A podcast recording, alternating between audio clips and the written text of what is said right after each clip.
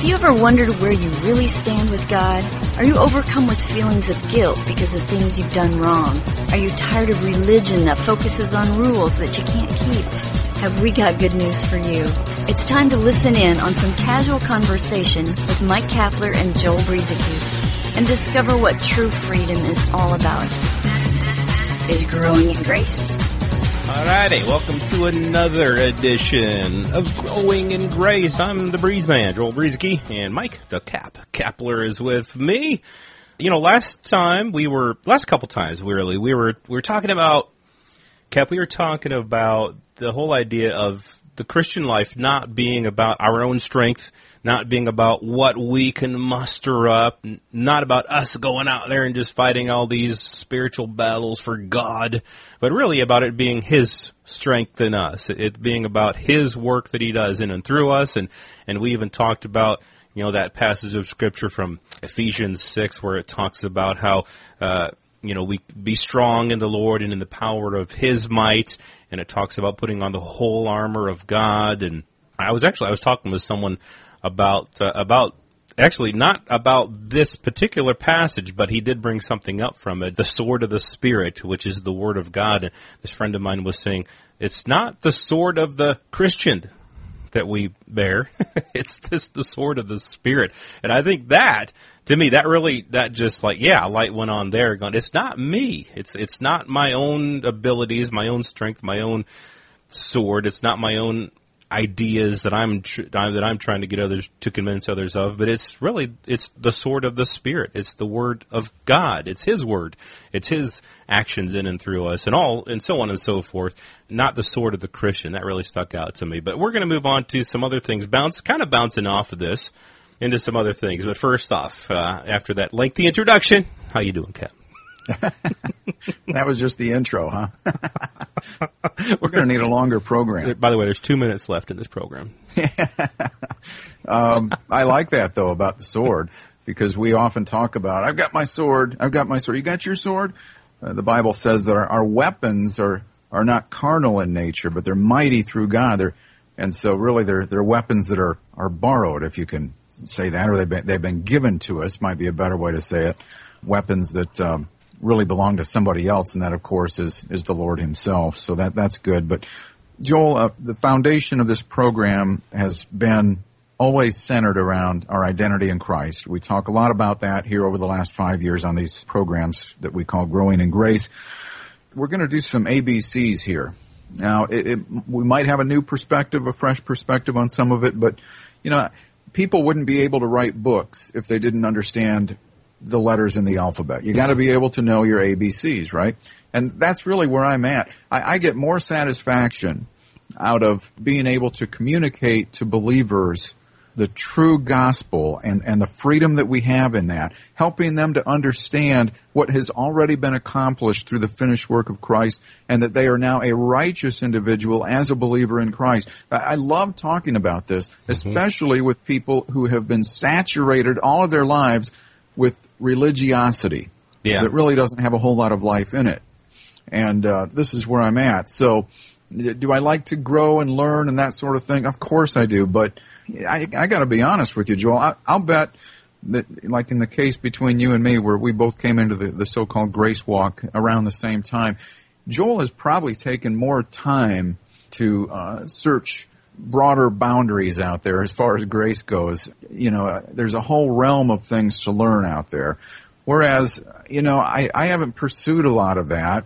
Of course, I continue to grow and learn, but I'm so content with just trying to establish myself in some some of the more simplistic things of the gospel because I think for many of us, that in and of itself is a lifelong journey. So mm-hmm. we're going to focus on some things here that if, if we don't understand and build a good foundation on some of these things that we're going to be talking about, you know, sometimes uh, trying to leapfrog around and, and learn some other things about the scripture might not do us as much good. So this is good foundation stuff here, Joel. And not to sound political here, but you know, these political parties here in America, we, we call it these things platforms. Uh, you know, the Democrats, the Republicans, they both have their platforms identity is really the foundational platform from which we must build on when it comes to the gospel. But there's a bunch of planks in the platform that I think we'll be talking about here in the weeks and maybe even the months ahead. Yeah, I think that's you know the, the whole idea of of a foundation being necessary, and and you see, uh, right now as we record, I'm sitting I'm sitting in my basement. This is where I got my uh, computer set up and, and everything, and I can kind of see as I look around, I can see the the walls, you know, the foundation. I can see the floor, and the foundation is always necessary. It's always there. Uh, yeah, my house has got a, a, floor on top of this, and it's got an attic, and it's got windows, and it's got doors, and it's got carpet, and it's got all these things. There's a lot of things to get into and to see and to experience in my house. but it's the house will never be a complete house without the foundation, and so that's my heart too. No matter what other areas I get into of growing and, and understanding and and all of this stuff, I my heart is the same. That um, I, I look at the foundation; it is simple. It's a simple concept, but there are many parts to it, and, and it's and it's very important. And so you know that's what our our program has been based on for the last five and a half years is the ABCs and one two threes. I think no matter where a person is at in their walk, no matter where they're at, the ABCs and the one two threes are always going to be necessary, no matter what. So to me, it's my pleasure to keep on uh, sharing some of these perhaps more simple things that, that again. a lot of people, as you say, there are a lot of people who have been really doused in religiosity, in religion, and legalism, and they're wanting to get out, and they're struggling to get out. And some of these things are really what is going to help a lot of people get out of that. So, with all that said, last week I asked a question as the show ended. uh, you know, some people say that we're trying, that we should try to be more like Jesus. We just need to be more like Jesus, but are we trying to be more like Jesus, Cap? Uh, I, I, I, I actually said, I think, as we ended, that we gave up trying to be like Jesus. I said we'd talk about that. So here we are. What's your thoughts, Cap?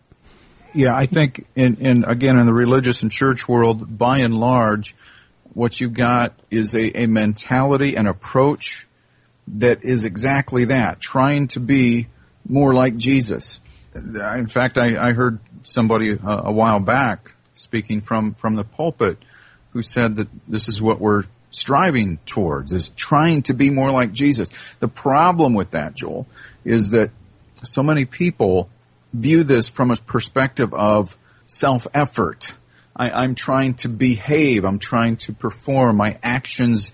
I'm trying to bring in line with being more like Jesus. You know, the whole concept of what would Jesus do, and we'll we'll talk maybe more about that here along the way. Um, so, should we strive to be more like Jesus? No, you shouldn't strive for to do anything. We're we're resting in Him.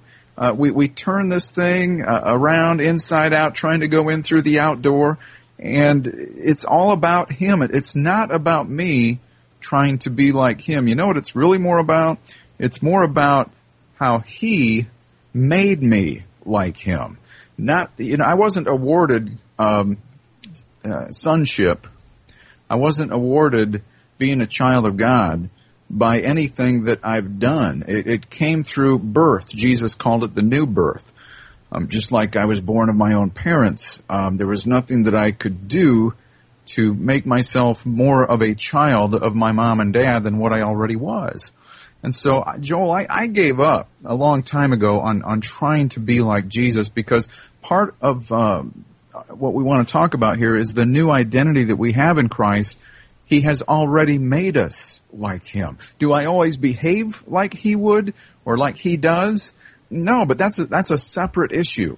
I, I am like Him, and all believers are because we've been recreated in his image. I, I love how somebody once said, and Joel, I, I heard this 20 years ago, and I didn't get it. It sounded good to me. I liked it, but I really didn't understand it. And it was this. Jesus didn't come to make bad people good. He came to make dead people live.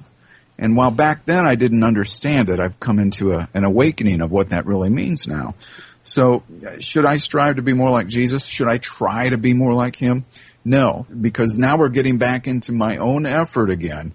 And that's what we want to stay away from because that is not what the gospel is. Mm-hmm. That's, that's right. It's, uh, it's the fact that, uh, you know, I had no power in and of myself to do anything, to make myself who I am. I was dead and, and uh, I had to be made alive. And again, yeah, it wasn't me, wasn't my efforts.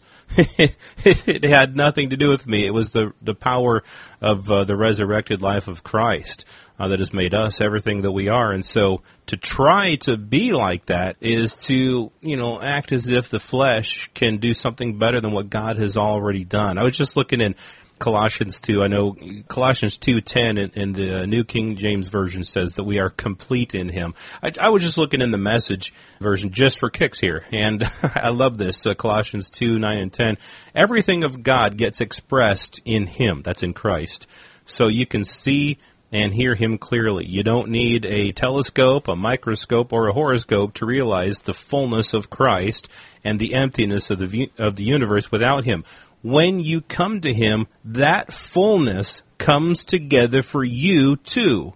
His power extends over everything. That fullness, the fullness of Christ.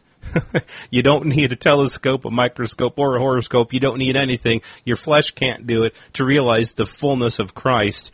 And when you come to Him, that fullness comes together for you too. And in you, we are complete in Christ again by nothing that we could ever do. We got to stop this. It's, you know, stop this trying to attain something because the Christian life is not about trying to attain something, but rather living from what Christ has already attained for us. See the big difference there? The big difference between how many try to live their lives trying to attain something. And really, God is saying, hey, I've given it to you. I've given it to you already. You might, again, like you were saying, Cap, a person might not always behave like it, but God has already given it to us, and so we can live from that uh, position and from that state of being rather than trying to attain to it. Yeah, just, just resting in His life instead of trying to be like Him. And I've said this before, Joel. I don't think most people even, you know, when we say I'm trying to be more like Jesus, everybody has a different perception of what that is, first of all. We have these mentalities of how Jesus reacted and what he's really like, and I don't think most of us even could begin to predict or, or even imitate what Jesus might do in any certain situation. So for me to try to uh, somehow guess or put effort into that, into that based on my perspective is gonna miss the mark more often than not. And so just resting in his, this new life and allowing this life to just flow through me and live in that freedom is different than trying to be like him. I'm not out to try to do that. And there's so much more that I want to talk about, but I, I know we're going to be running out of time for this one. We, I guess we were trying to set a foundation for the first half of our program, and so this one went by kind of quick. Yeah, that's right, Cap. And the the whole idea, that whole that the foundation, well, the foundation that is laid, the foundation that we're laying here today, is really it's a very important foundation. You know, knowing our identity in Christ and resting in that again, rather than trying to imitate Christ or trying to be more like Him. Rather, we grow from the birth and the identity that is already ours. This has been Growing in Grace with Mike Kapler and Joel Brueseke, heard online through various internet sources around the world each week. To access hundreds of past programs, visit graceroots.org. Share it with a friend and listen again next week for more Growing in Grace.